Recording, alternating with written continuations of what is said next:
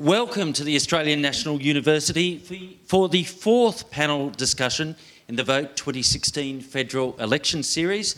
I'd like to begin by acknowledging and celebrating the first Australians on whose traditional lands we meet tonight and pay my respect to the Ngunnawal people, past and present. Uh, you didn't luck in and get Tony Jones. You've got the poor man's Tony Jones. I'm Stephen Long from the ABC. You might have seen, heard, or read my reports over the years on economics and finance. We have here tonight an esteemed panel who I will come to, and I just wanted to let you know first that every Tuesday night in this very theatre, uh, right up until election day, there will be experts from the ANU meeting uh, from the Crawford School in conjunction with Policy Forum Net to discuss the big issues for the election. As I said, this is the fourth of these discussions. I hear they've been very, very good, and I'm hoping that we can match that tonight. There will be a podcast of tonight's panel and every panel in the series, and that will be available on the ANU website. Uh, if you visit the website and click on 2016 Federal Election Series, there's a big banner. You will find that that podcast. And I'd like you to join, invite you to join the Twitter conversation, the ubiquitous Twitter conversation these days, using the hashtag OzPoll or hashtag OurANU. Tonight, I am joined by three of the university's leading experts in this field, not all economists, by the way, to analyse the key tax and economic policies being presented by the major parties during the election to my immediate right, and that's not a reflection at all on her politics, is Professor Miranda Stewart, who is the director of the Tax and Transfer Policy Institute at the Crawford School of Public Policy. She is an international expert on tax law and policy. Next to her, we have Maria Racionero, and that's the last time I'm going to say that, and I hope I got it right.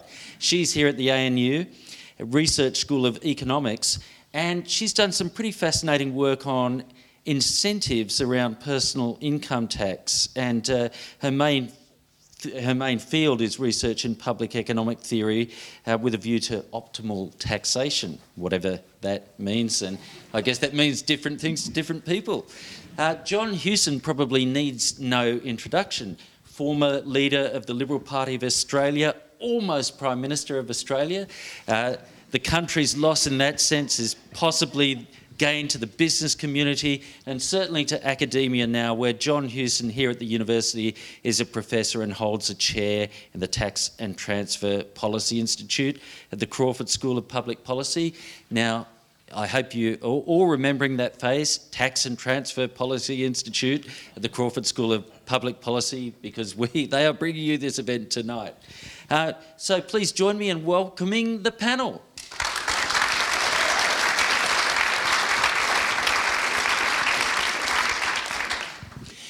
Before we get on to the tax issues, I thought I'd just start by looking at the position we're in in terms of the budget.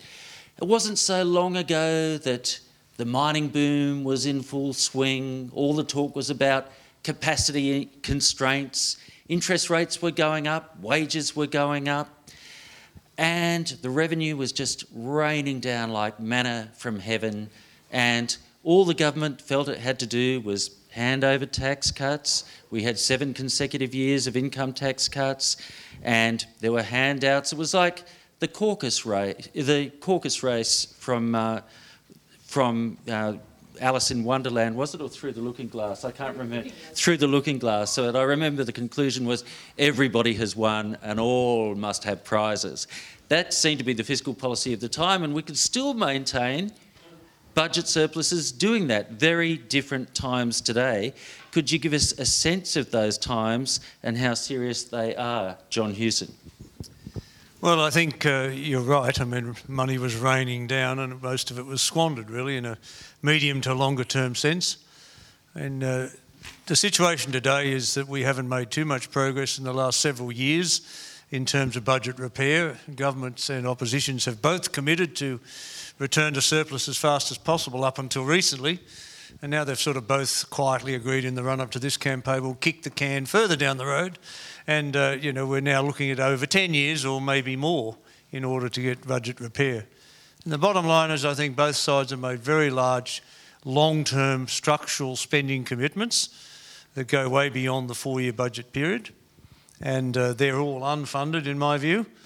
And so uh, the challenge for whoever wins is going to be actually to face the reality of two things. One, the forecasts on which the current budget is based and the opposition's response is based, we know to be optimistic, and they know to be optimistic. Indeed, Chris Bowen, in a recent statement to the press club, said that he would, within 100 days, have an honest set of forecasts released, uh, done by the Parliamentary Budget Office, and then he'd bring down a mini budget. So that's admitting that, you know, when we get in there, we'll find out things were worse than we said and change. Uh, and I think that's a major, a major constraint uh, on them because um, those forecasts are, are, are, not going to be achieved. And then, uh, secondly, of course, the reality of some of the commitments they've made in some areas, like national disability, for example, where the costs I think will run away in the 2020s, uh, with very large expenditure required on health, education, defence, national broadband infrastructure, and so on. I mean, it's a very large task. So my bottom line is, it doesn't make a lot of sense to talk about about fiscal policy in an election campaign where we have a big structural problem and both of them are sort of ducking it. Miranda Stewart, Treasury's got a lovely graph called the credible path to surplus, uh, which seems in some senses more like the incredible path to surplus, but certainly there do seem to be some, some incredible assumptions behind that path to surplus. Can you tell me about some of those?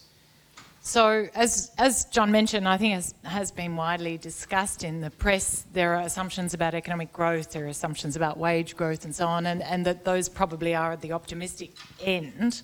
Uh, but actually, the budget also contains some, uh, what has been less widely discussed, leaving aside company tax rate cuts, which we might come back to, uh, is actually very high projections of corporate tax revenue over uh, the next few years. Uh, in fact, an increase of as much as 10% from one year to the next, 7%, 10%, another 11%, another 6% each year. And um, it's really, we, I don't think fixing base erosion is, is going to get us. so they're increase. projecting that we're going to see company tax grow well, well, like multiples and multiples of, of well, GDP growth. The projection depends on uh, quite high projections of corporate tax, of corporate profit basically, of, of, corporate profit. And we've already seen the current year softening of corporate profit in the mining sector and the non mining. So I guess it does incorporate this projection of substantial growth in corporate profit in the sort of next three, four years. Do you have any thoughts on that, Maria? not, not on tax. Okay, we'll come to you on I mean, personal. One of the issues might be gas, and I don't know if there's people in the audience, but natural gas exports. oh, I thought you meant gas in the projections. Yeah. I make no comment on that. Um, but I do think, I guess the bottom line is that these projections are optimistic, and we all agree on that. And in fact, the Treasury's error John margins are pretty. Just good. going to add one quick point to that. I mean, the only way you're going to get that sort of profitability is to have very significant business investment. And the business investment numbers in the budget don't support that. Yeah. And uh, There's you know, the recent budget, we've fallen off the it. ones released recently beyond the, the budget numbers suggest that uh, the hole is even bigger than we thought.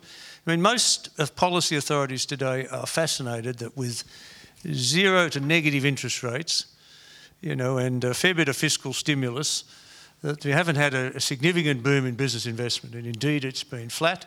Most of the earnings numbers on stock markets around the world have been achieved by cutting costs rather than growing the top line. And you can't grow the revenue line if you don't invest. So, investment's the key to this. Okay. So, company tax, very, very optimistic projections, but I also recall that they were seeing a return to uh, very high rates of nominal economic growth and, and wages recovering. And we've got wages growth, the lowest it's been during the time we've had the, the wage price index. And I was trying to get a sense from some figures today, and I spoke to a couple of economists, and and and the views seem to be that the, in nominal terms, this is the lowest wages growth we've seen since the 1960s. Uh, it's quite incredible, and again, that affects how much revenue we're going to have in the budget.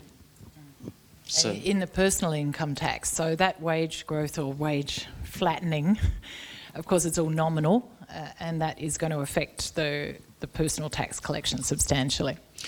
Well, it's your all nominal, about. Your point about nominal GDP is right. I mean, if you go back to the last budget, they predicted a 1.75 percentage point increase in the growth of nominal GDP. We didn't get it, so they've re-predicted it this year.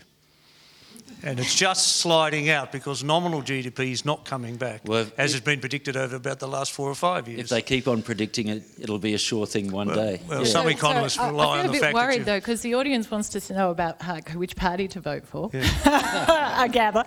I- it- both parties are not talking about this longer-term structural challenge, and No. you know we're going to have to come back to it. We're just And sitting it- around here. It's actually quite interesting that in the pre election fiscal outlook, when the head of Treasury and the head of finance actually get a chance to have their say without the document being interfered with by the politicians, these were the issues they're warning of that, that we would have to have the highest level of taxation. Uh, higher than the average of the past 30 years, or spending cuts that we haven't seen to get to that credible path to surplus. And on top of that, we'd have to have major gains in productivity that would require reform and, and uh, a trend rate of growth when we're, we're significantly below it. But anyway, look, it, it is about jobs and growth. We've heard that over and over again in the election. I like to call it the JAG election, the Jobs and Growth election. And according to the coalition, the path to jobs and growth, over the long term at least, is cutting company tax. Now, let's have a look at that. Will it work?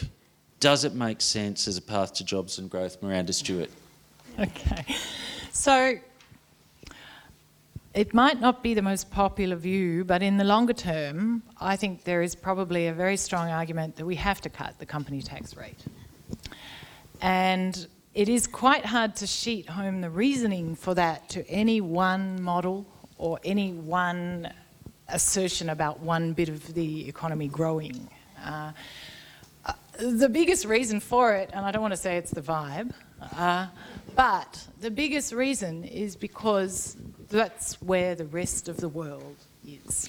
We've got a race to the bottom on company tax. So not necessarily the bottom, right? Uh, so, but the rest of the world leaving aside the United States, right? So the US is a very big trading partner, a very important investor, very important, very influential.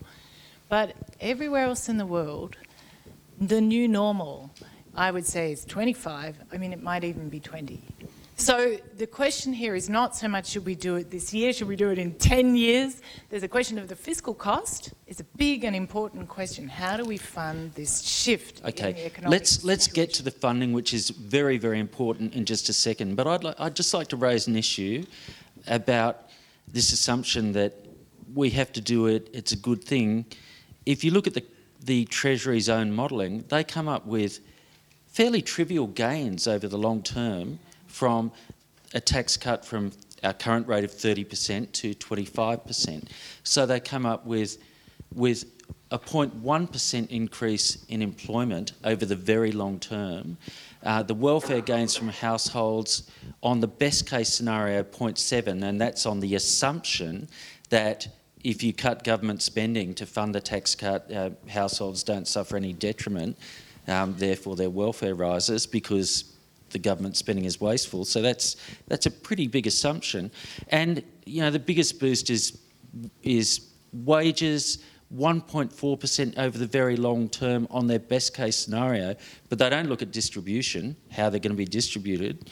Um, and there's also the fact that that the la- they, they're projecting that most of the gains are going to go to wages when the labour share of national income has actually been falling throughout the OECD.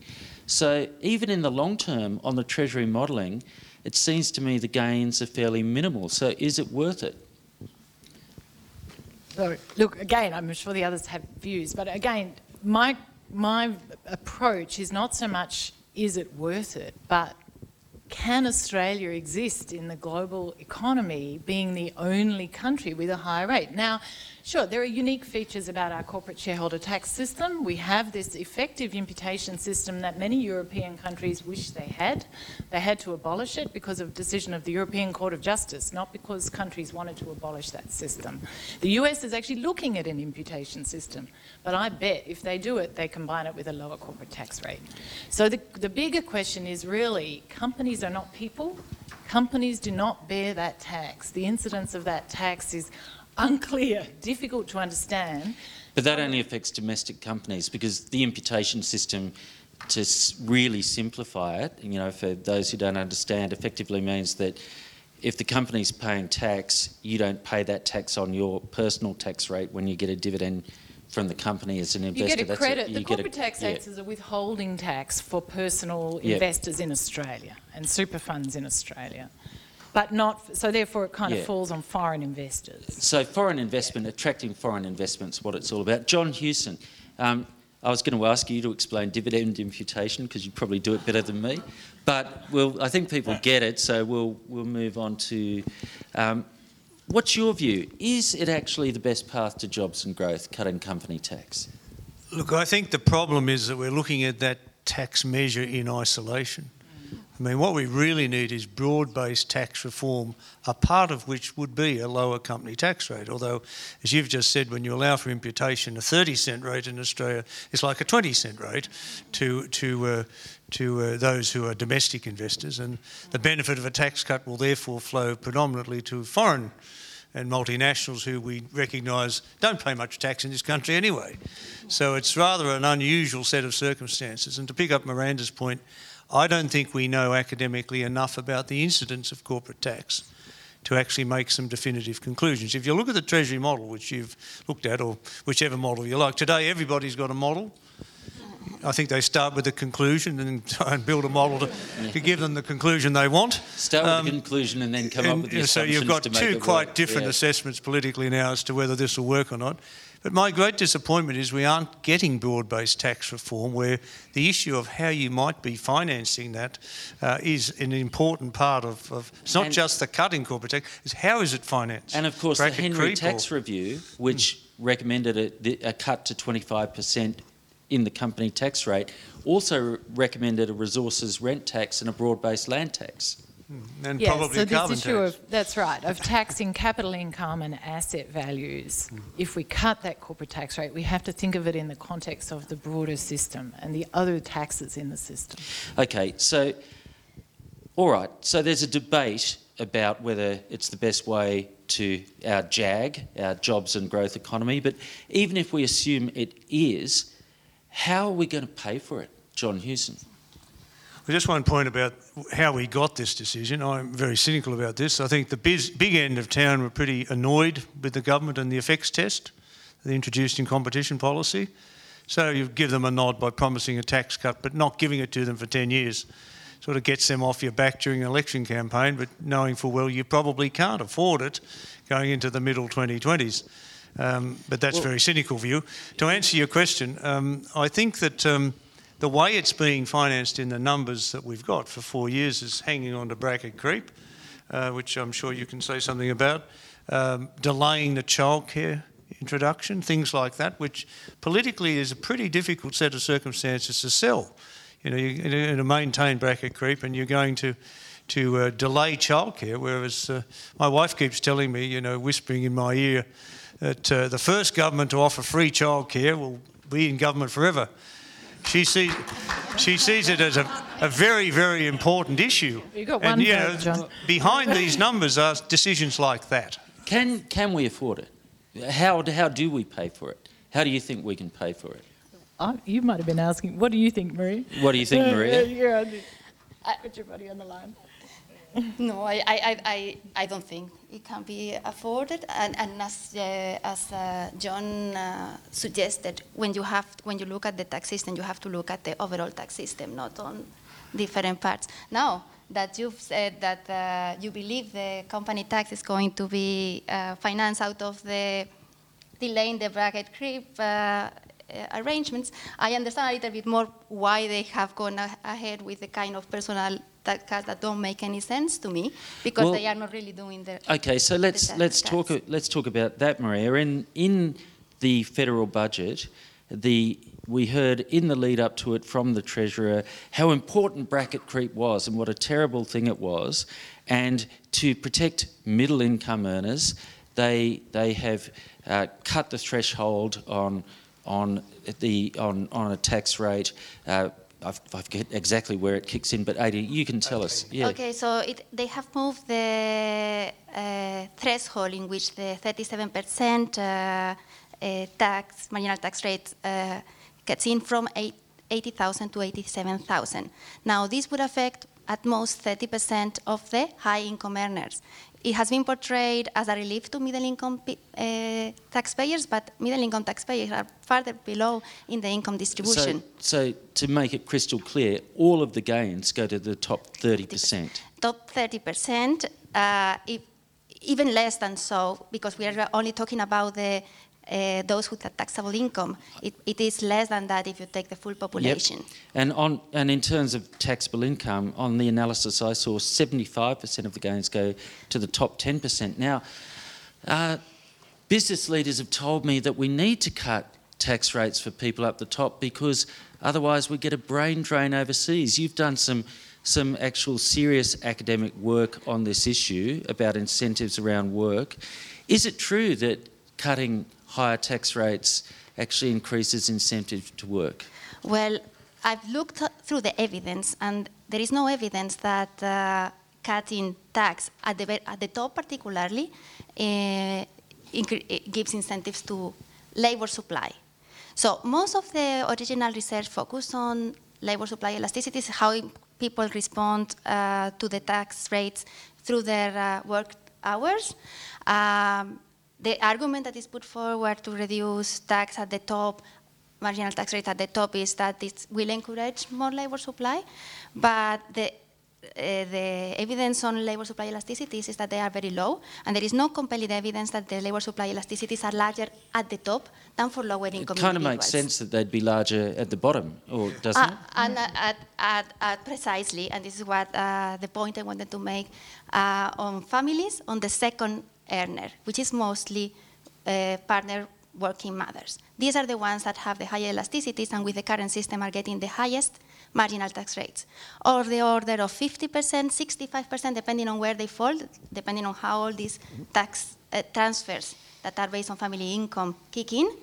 But those tax rates, effective marginal tax rates, are much higher than the, the tax rates So that tell the me, why don't we see why don't we see the tax relief going to where it will have the most incentive effect? Probably because, as I Politics? pointed out, it's, it's, it's cost. they, Fiscal they see it as costly, I mean. Yeah. Fiscal cost. So the median workers and median female workers sit between 40 and 60,000, uh, even lower, of annual income. And there's a annual lot of them. The tax cut is coming in at 80,000. It's even though it's it's a higher uh, rate, it's worth $600 a year maximum to this smaller percentage of workers. Yes. So it's cheaper actually, but it can be sold as delivering a tax cut to the average wage earner. Actually, in a very candid moment, I heard Barnaby Joyce during the election campaign say that it would cost too much to give tax cuts to those down right. the bottom. I mean, he's quite transparent, Yes. actually, in Yeah. that regard. So one thing I wanted to say as well, uh, because it's true that sometimes people come and say, ah, but look, the incomes of the uh, higher income individuals do seem to move a lot with uh, marginal tax rates. Now, the recent research uh, looks at how the taxable income moves with tax rates, and it then this, these elasticities of taxable income incorporate all kinds of margins of adjustment, which are the real ones, how you work more, save more, whatever you do, plus all the tax avoidance, tax evasion, Tax planning. tax planning. and, and, this is the, the, the biggest uh, way Which in is a which lovely, they lovely modify seg- segue to negative gearing. Yes. Indeed. I hope you're all negative gearing. I really, you know, you should be. There were there were reports in the Australian today uh, from a whole lot of vested interests arguing that, oh, we're going to see a flurry of people coming in negatively gearing now, which I don't think would necessarily be a very wise choice. But what do we make of the debate? Is it going to crash the housing market if Labor wins office and gets rid of negative gearing on existing dwellings, or will it only have a marginal effect? So, so Labor's policy is to, uh, yes, uh, only allow negative gearing using your rental expenses against as a loss against other income to shelter other income from tax. Yeah, on new properties. That's right. So they, but they protect people. You're all grandfathered. So if you're negative gearing now, you're fine. And you, you and 1.2 million other Australians, right, are negatively geared at the moment. Uh, I don't think it's going to cause a housing market crash, which is not to say uh, we might see a housing market. It won't be because of negative gearing. Something else is going Okay. on in the market. Do you have a comment, Maria? So I, I, what I wanted to point out is that it's not negative gearing in itself, because negative gearing was there for a longer period. It's the The, capital the halving of the capital the gains gains tax, tax, concessions which is under the, the- Howard government. Yeah. when you, you really saw an intake on people So it's negatively those two policies combined. Right. Yes. So when you have to look at it, I don't think it, it will uh, ta- ta- removing the negative gearing or uh, uh, reducing the discount on the capital gains uh, tax is going to cause a crash. I think there are many other things that are affecting prices. Okay.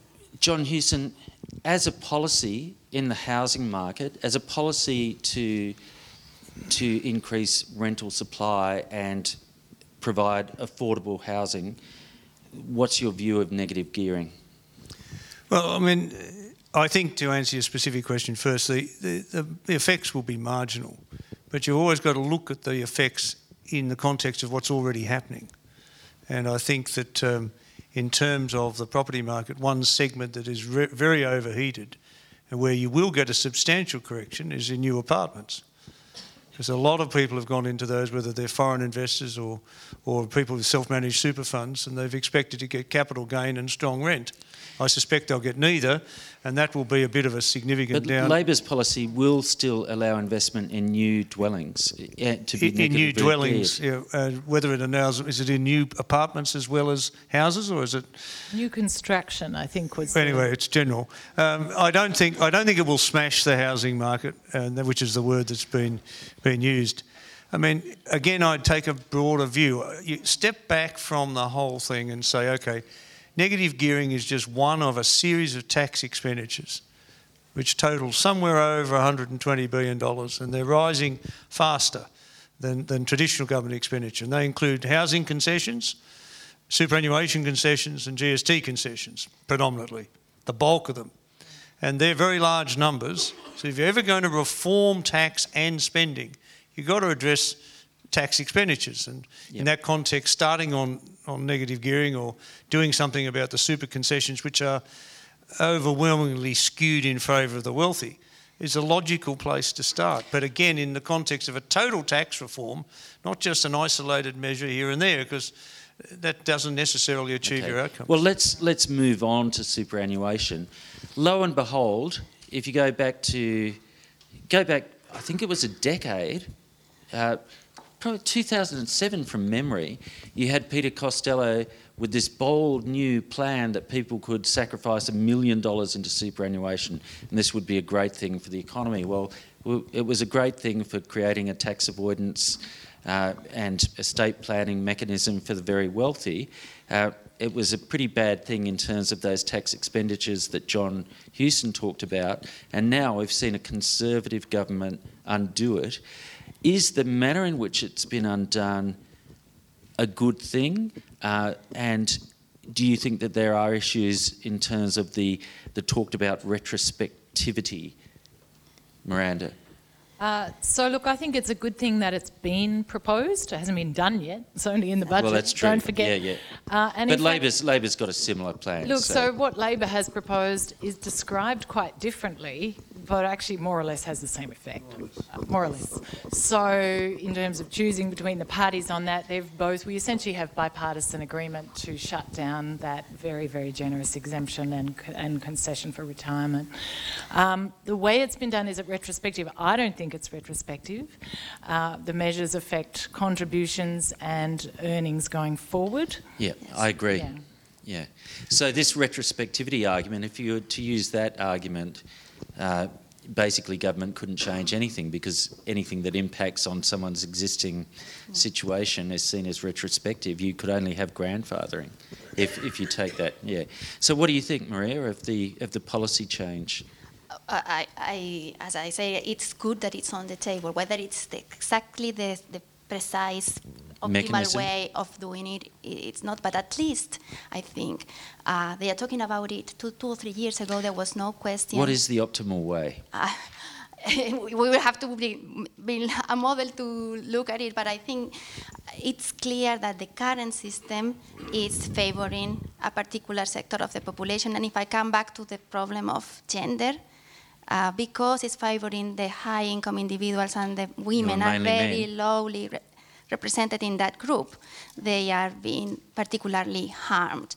And the fact that the um, uh, low income superannuation contribution has not been wiped out as they had originally planned, it's also a positive thing because it's, it's, it's, it's just redressing uh, a fundamental discrimination that exists in which rich could get uh, Yeah. uh, benefit and uh, poor were being taxed more heavily on the It- it money to super than a on real- their income. A real irony with superannuation in general that you had a Labor government introduce this major policy change and do it effectively as a regressive taxation system. Uh, Wouldn't it have been made more sense? And I think Ken Henry proposed this to say superannuation's income, deferred income, treat it as income, tax it at the marginal tax rate with a discount for saving. Or you could. And wouldn't that be the better way to do it now? You could reverse it actually, and we have talked, uh, discussed this a bit with a, in a paper at the institute, where you could tax contributions at marginal rates, uh, but then you would exempt earnings and payouts.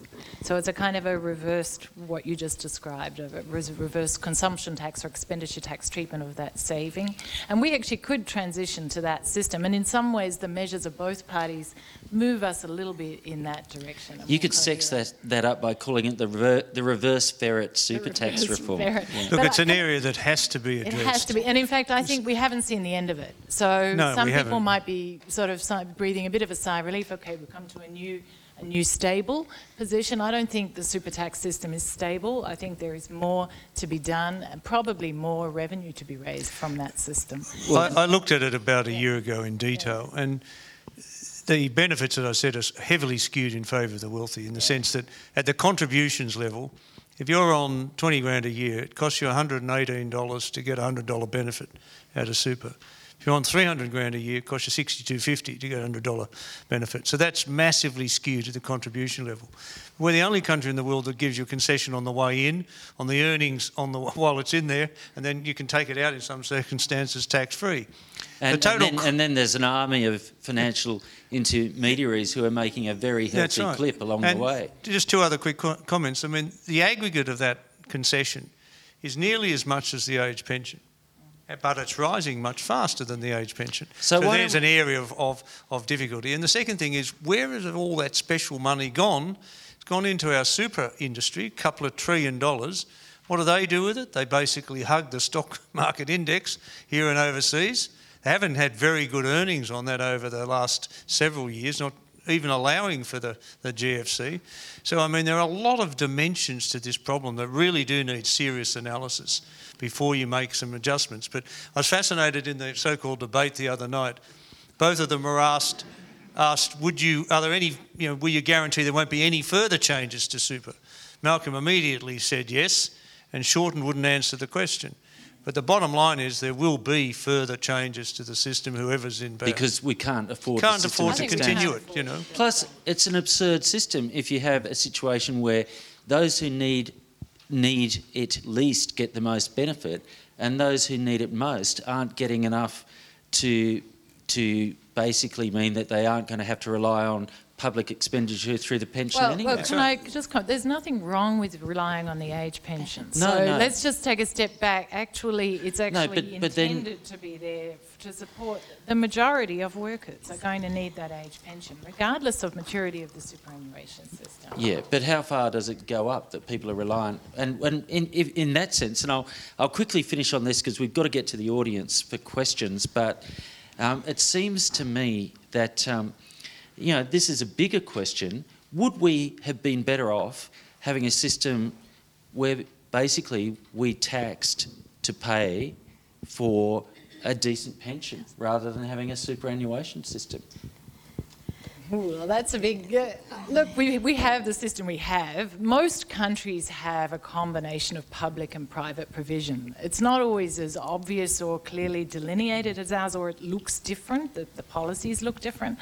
Uh, most households actually save, those who have enough money to save, save outside superannuation as well as inside superannuation. So we've always got a hybrid system. Uh, I don't think we could, we're going to eliminate that. So I wouldn't. I'm not in favour of that. But I do think we need I thought, to fund I thought that you were an pension. academic and you could answer in abstract terms. Maria, Uh, do you have a view? Well, my, my view is that yes, the, the, the current system have, has elements that are in, in other in the European systems in which you have uh, the but the con- the the payment depends on your contributions. Uh, here we have two two very separate systems in which you have uh, a, pay, an, uh, a pension which, which is uh, financed out of general taxes, and this uh, superannuation which is out of private contributions from employers and employees. And, and this perception that you were putting that uh, relying on the pension, you are drawing on the general uh, taxes. It's what uh, what uh, stigmatized or stigmatized this idea of you have a right to a pension. And the problem I have with the superannuation, it seems to say the pension becomes marginalized and and and well, if we are giving away money in tax super tax concessions, we don't have the money to fund. But let's, let's look on the upside. It supported jobs and growth in certain sex- sectors of the finance industry and expensive real estate in Mosman and, to- and to the eastern suburbs of Sydney. Your question actually asks us to see something operating as academics, to see something operating in practice, then see if we can make it work in theory. I did try that exercise back in 93 where instead of compulsory super, a system based on compulsory super, let's see if we could build a system based on concessions. So we got Daryl Dixon in, who's quite well known in Canberra. We said, let's assume, let's take all the benefits at the time, the five or six billion dollars worth of benefits to super, let's put them in the pot, blank piece of paper, design a new system based strictly on incentive. And um, that was lost in 93. So after that, we got the system we're going. Oh, you had a lot of good good policies in there in theory, John. I would say you? that, yes. Okay, we'll open it up to questions now. Emily's uh, going to take the microphone around. Ellen, Ellen, where did I get Emily? I sort of got volunteered for the first question. My name is Randy. I lived in Canberra now 10 years. I'm a self funded retiree at this point, one way or another. need to tax you, clearly. Uh, and basically, I, I look on the tax system and all the discussions on policy very simply. People want services, services cost money, money comes from taxes and revenue, yet politicians don't seem to see that cycle. They want to cut taxes, they want to deliver services if they can, but nobody ever seems to complete that cycle. It says, if I want to deliver this, I need a way to fund it. So is that a question? The question is, why aren't politicians brave enough? I don't have the answer to that question. Well, I mean, the, John. an- the answer is i i it's one stage worse than what you just said. They not only want to give more in expenditure and reduce tax, but they also want to repair the budget at the same time. I, uh, look, so my response to that, that, that thought is that I actually think we are in this quite tricky political dynamic at the moment, and we're not alone. Australia, we've got our own unique issues, you know, in the fiscal context, but other countries are in the same situation of trying to balance this issue of what are we trying to pay for, what's it going to cost in the longer term, and are we prepared to raise the revenue we need? To do that. I, I, it's really a question about the, the future shape of, of government. It's well, a much bigger it's question. a bigger question about the question future about- shape of society, really, isn't it? Because you're right that we need we need the service. You know, people people are demanding public services, or, or at least we need healthcare, we need education. Uh, there's a whole lot of things that people see as worthwhile a national disability Well, insurance scheme. you- so yeah, either you right. have to raise the revenue to fund it, or you have to look to more private provision, which has a whole lot of other ramifications and knock-ons. So But just to give you a specific example, the social security budget is projected to increase quite drastically in some respects, in the medium term and longer. The biggest driver of that is the National Disability Insurance Scheme. It's not the age pension, actually, for example, even though we're aging, and you'll hear more about this perhaps in another forum. So we've made that decision. I mean, we I don't know if you knew what you were voting for three years ago, but that you know you voted for this scheme. Uh, But bipartisan. objectively, obje- I mean, and we've had John. You've got views on that as well, I know. But objectively, isn't it a really worthwhile thing to have a national disability insurance? Yeah, look, I, I think it is, and I think that's why you got strong bipartisan support. But that's in principle. Putting it into practice is a much more difficult set of circumstances. And one of the warnings that was given in PEFO by both the Secretaries of Treasury and Finance was just draw attention to one of the risks. And one of the risks in just in the four-year budget period was that the number of people eligible for the NDIS is to go from 30,000 to 460,000 in that four-year period. And that's nowhere near dealing with the longer term, the, the, longer term issue. And what worries me is that, and I'm, I'm on the board of a disability group and so on, I'm seeing it happen. People are going out there raising expectations. You, know, you get a, a mother who's got a, a child with cerebral palsy, and you say, What do you want? I expect to walk, of course, you know, and I want all the equipment, the carers, the pensions, you know, the, the, uh, the, the physiotherapy and so on to get that. Those costs, those expectations are running away relative to the capacity to deliver even at a base level. And the reality is that that child may never walk anyway. So, you know, you've got unfair assessments being made, expectations being built. And that's what worries me about it. No doubt about people wanting it and community supporting it. But when you get to look out sort of 5, 10, 15 years, whoever's in government is going to be trimming it, targeting it, you know, cutting it back. It's going to be a very, very painful process. Kind of got off track. Next question. Um, hi, how are you doing? Um, I'm not much of a student of economics, um, so my question is rather broad.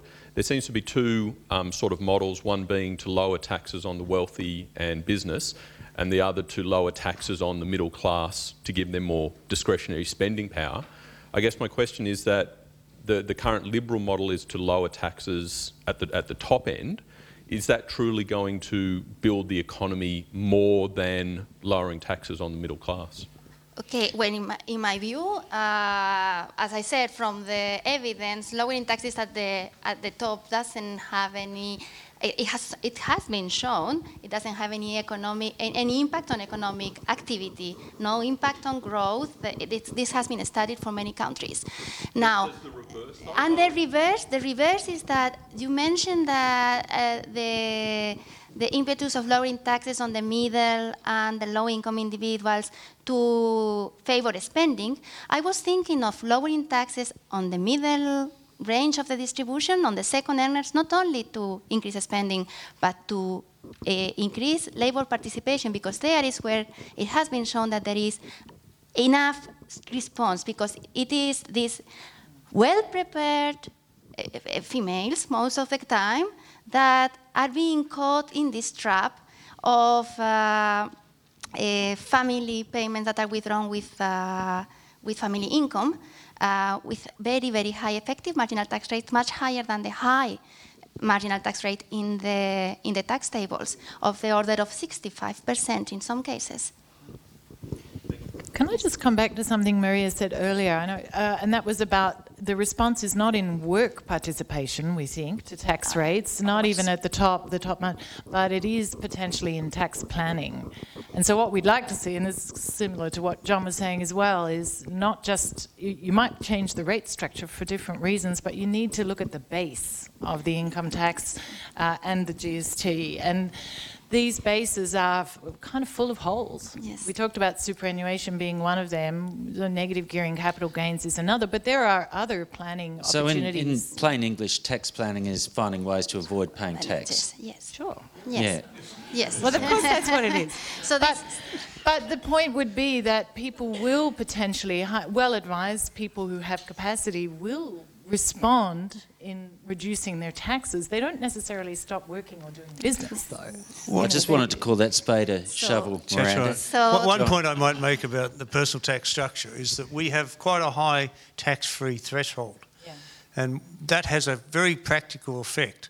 It means that higher income rates cut in at lower income levels than would otherwise be the case.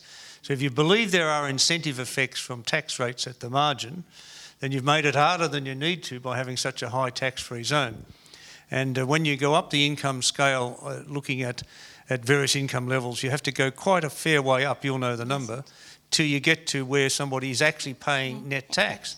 So stimulating people to come off the Newstart benefit or uh, aged person to, to go back into the workforce or whatever, uh, that's not being addressed by the tax system reforms that are being contemplated. Yes, and just to point out on the tax uh, avoidance, uh, there is some very good research coming from the US in which they have looked at uh, at this issue and they come up with the idea that, uh, with the research that if you reduce tax avoidance, all these tax avoidance and evasion opportunities, in fact, you could increase the marginal tax rates at the top.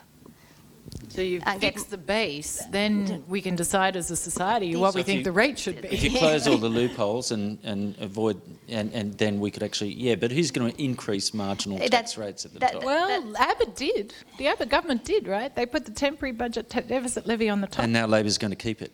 Labor say they're going to keep it. Yeah. Yeah. There's what a you bit- could do there's in, in corporate tax and a lot of personal tax is eliminate deductions Uh, yes, altogether and just lower the tax rate. that's That's probably the the simplest thing Or in to the do. current fiscal environment, just eliminate the deductions. Just eliminate the deductions, yeah. Because they're the things that get abused by the tax planners. We have a question at the back. I I think in some respects we run the risk of oversimplifying the debate around corporate tax. And I think we need to look at companies that are already located here versus companies that we're trying to attract and invest in Australia. And having worked for two multinationals who paid their fair share of tax, who had long-standing operations in Australia, I can say at the end of the day, the quality of the labour force was more important than anything else. And this might have gone to such areas as doing clinical trials and so on. So I, I just think at times we need to distinguish between some of these. And what actually led, led to, in one case, quite a a rationalisation, had more to do with the rise of China and being closer to the market than anything to do with the corporate tax rate in Australia. I think that that is a very worthwhile point, and it actually goes to the nub of the key political difference in this election. If you wanted to boil it down, you have one side saying the long-term path to a, a bigger economy, a wealthier society, is cutting company tax to grow growth and jobs, and the other side saying the long-term path is investing in health and education do we have a sense of? I mean, if you wanted to simplify it, that that that's the two pictures, right? And is it the case that that I, mean, I know it's very much a simplification, but is it the is it the case that that we could actually be costing ourselves if we if we undermine revenue in ways where we can't invest in in in in the skills of the nation and the infrastructure that could attract investment? Sure. We, I mean, we definitely need the revenue, uh, but we, we might be able to collect it by broadening the personal income tax base, uh, strengthening the rate, and possibly, again, perhaps unpopular in this audience, raising the GST. Uh, and in the longer term, again, I think that debate has not gone away. We, we're going to have to come back and think about that uh, in terms of funding the full size of But it- government. But just to respond to the, to the gentleman's comment, I, I think that China's corporate tax rate's 25%, just so we put that on the table. Of course, wages are what is driving business investment. Of course, markets are what is driving it. And and skill, labour labour yeah, skill. sure. But uh, I mean, way, I suspect labour cost might still be on the whole more. It might depend very much on the industry you're in. And so skilling up that labour that labour supply is obviously a good thing. But I think people, businesses are still responding on the margin. The, the, the, again, there is some salience evidence, evidence of managerial behaviour that shows that businesses do respond to corporate tax rates. But do they just look um, at the corporate tax rates? Because one of the things that I don't think is considered in this debate is, and you probably know more about it than me, but it struck me that in many countries overseas, there are social security levies of various kind on business that we do not have here. So the, there are social security, they're, they're actually on workers. Right, so the social security taxes of many other countries are taxes on wages collected by business. Australia has a payroll tax, low, relatively low rate, quite important at the state level for revenue.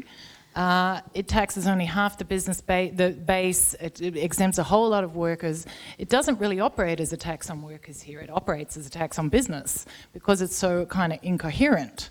But social security taxes in most countries are in addition to the tax on wages, just like the personal income tax. They're not business taxes at all. There are just to continue on. The, most European countries have lower corporate tax rates than us, but substantial social security taxes on workers. Yes. you agree? I, I do know they have a, a, a large social security tax because I, I had a I had a, a grant that was provided to me in gross, and when I went to Belgium, I realized that had less than half of what I, I thought I was going to get. But uh, but I would I would think that the the there is a combi- the things that attract businesses is a combination both of uh, the taxes at the margin and the environment in which they can work. Yeah. And the delicate balancing act is how, with, you know, to use a technical economic term, bugger all revenue, we manage to achieve those tax cuts and and increase skills spending if you increase spending on human capital and development of the nation. So Well, but yeah, there's 1.2 million Australians who are getting a little tax cut because they're negatively gearing. Now, maybe you're among that group, and if you are, congratulations. But also, uh, is that appropriate? That's about a quarter or less of the actual investee uh, population and the, the broader tax-paying population in the Yeah, well, it, tax. stri- it strikes me as disappointing when you had the current Prime Minister in a treatise on tax that he wrote, what, 10 years or so ago, saying that negative gearing was creating a tax shelter for the well off, that it was creating economic distortions and a housing bubble. And now we have a situation where we could have had both sides basically look at advocate some reform on this because the reality is that 90% of the or more of the investment has gone into existing dwelling stock. So it hasn't done a lot to increase the the amount of of, of housing but it has bid up the price. So in that sense if that's your policy objective was to create more affordable housing that's an utterly failed policy You're, you're uh, mounting an argument that a candidate in Malcolm's seat of Wentworth is running. He's running entirely on the fact he'd like the old Malcolm to come back.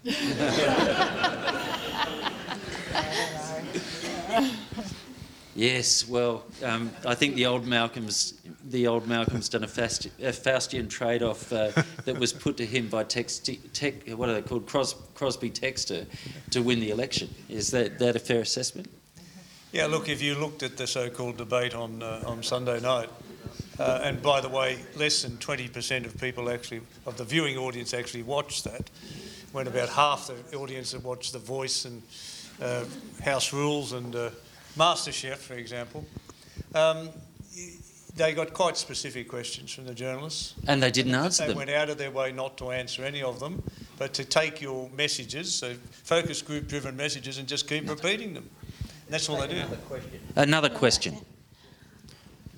Uh, in getting the budget back to, uh, well, even to balance rather than even considering surplus, there's obviously the question of expenditure and there's the uh, uh, question of revenue. Uh, and we've obviously got both uh, problems on both sides of the bud- budget. But the general conservative view, and Scott Morrison said that there is no revenue problem in the budget, it's all about expenditure. And this is a general conservative view, and you've seen that with the GOP in the US, that starving the beast is one way to uh, reduce the percentage of the economy that is in the public sector. and there is a general view, and it's been brought up as a question. It was brought up in the in the leaders' debate that there is an ideal ideal level of uh, of government. Uh, uh, contribution to the economy that it's around 25% or somewhere like that and we're a bit above that and the, the view that it should be lower than that do does the panel have a view as to whether we have mainly a revenue problem or mainly an expenditure problem?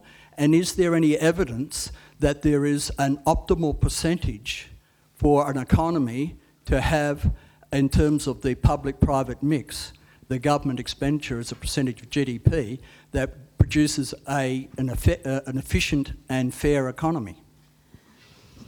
I'm not going Uh, to answer the first part. You, you can answer the I'll first just say, question. look, I'll uh, there are no magic numbers. I think it's more a revenue problem than a spending problem. I'm not saying you can't be more efficient in government spending, but the sort of commitments that both sides are made, uh, going out 10 or 15 years, say it's significantly uh, significant commitments to expenditure that are going to need to be financed.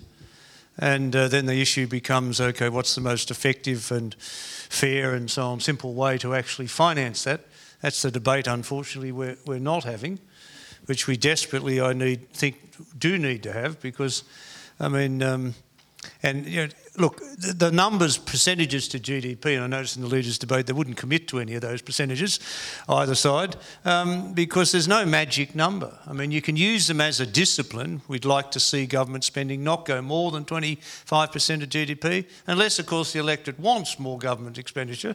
And then, of course, Yeah, you have to go but higher than 25% of But GDP. in fact, both parties do have this sort of rule of thumb, which is a bit number pulled out of the air, which is this 23.9% cap on Commonwealth revenue, uh, which is a sort of an average of previous years. Uh, but if you look at the, there is no matching across magic countries. numbers. I mean, there, there are countries that have 50% of GDP in the public domain and have very substantial and wealthy economies and high economic growth. And then there are countries that have 20%. I wouldn't want to go below 20. It'd be really, I mean, when we started as a federation, we, we, we came into federation with 5% of GDP.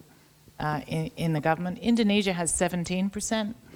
Uh, you know, these are poor countries. Maria. So I completely agree that it's more on the revenue side and on the expenditure side. And I think that when it's when when it's look expenditure is like something that you are putting down the drain. If you see it as an investment in education, in health.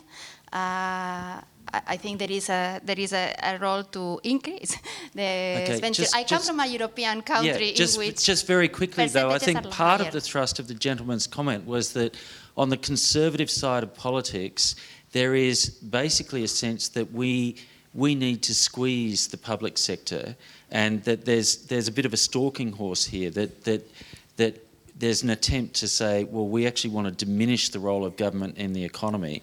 So therefore, this rhetoric we have it. Say, it's not just, it's not, you can't just do this party right wing, left wing thing. I mean, John Howard's government was actually the biggest spending government we've ever had in terms of Yep. the size of tax in the economy, the size of expenditure in the economy, then handed back in a bunch of tax cuts. I guess maybe you might say he had a kind of a nation building mentality, uh, you know, combined with conservative sort of fiscal goals in some ways and conservative social politics. Uh, so the question to me is this question of what are we in the business of nation building anymore?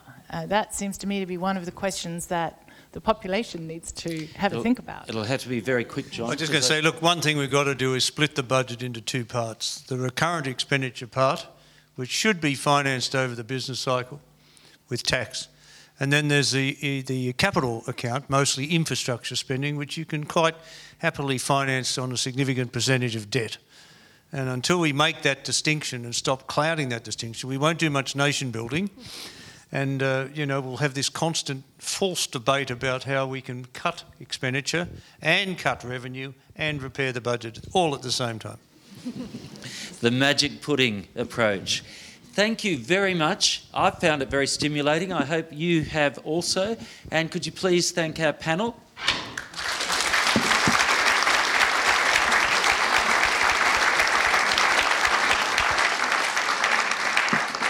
Thank, thank you all for attending. And remember, every Tuesday night in this venue, right up to the election.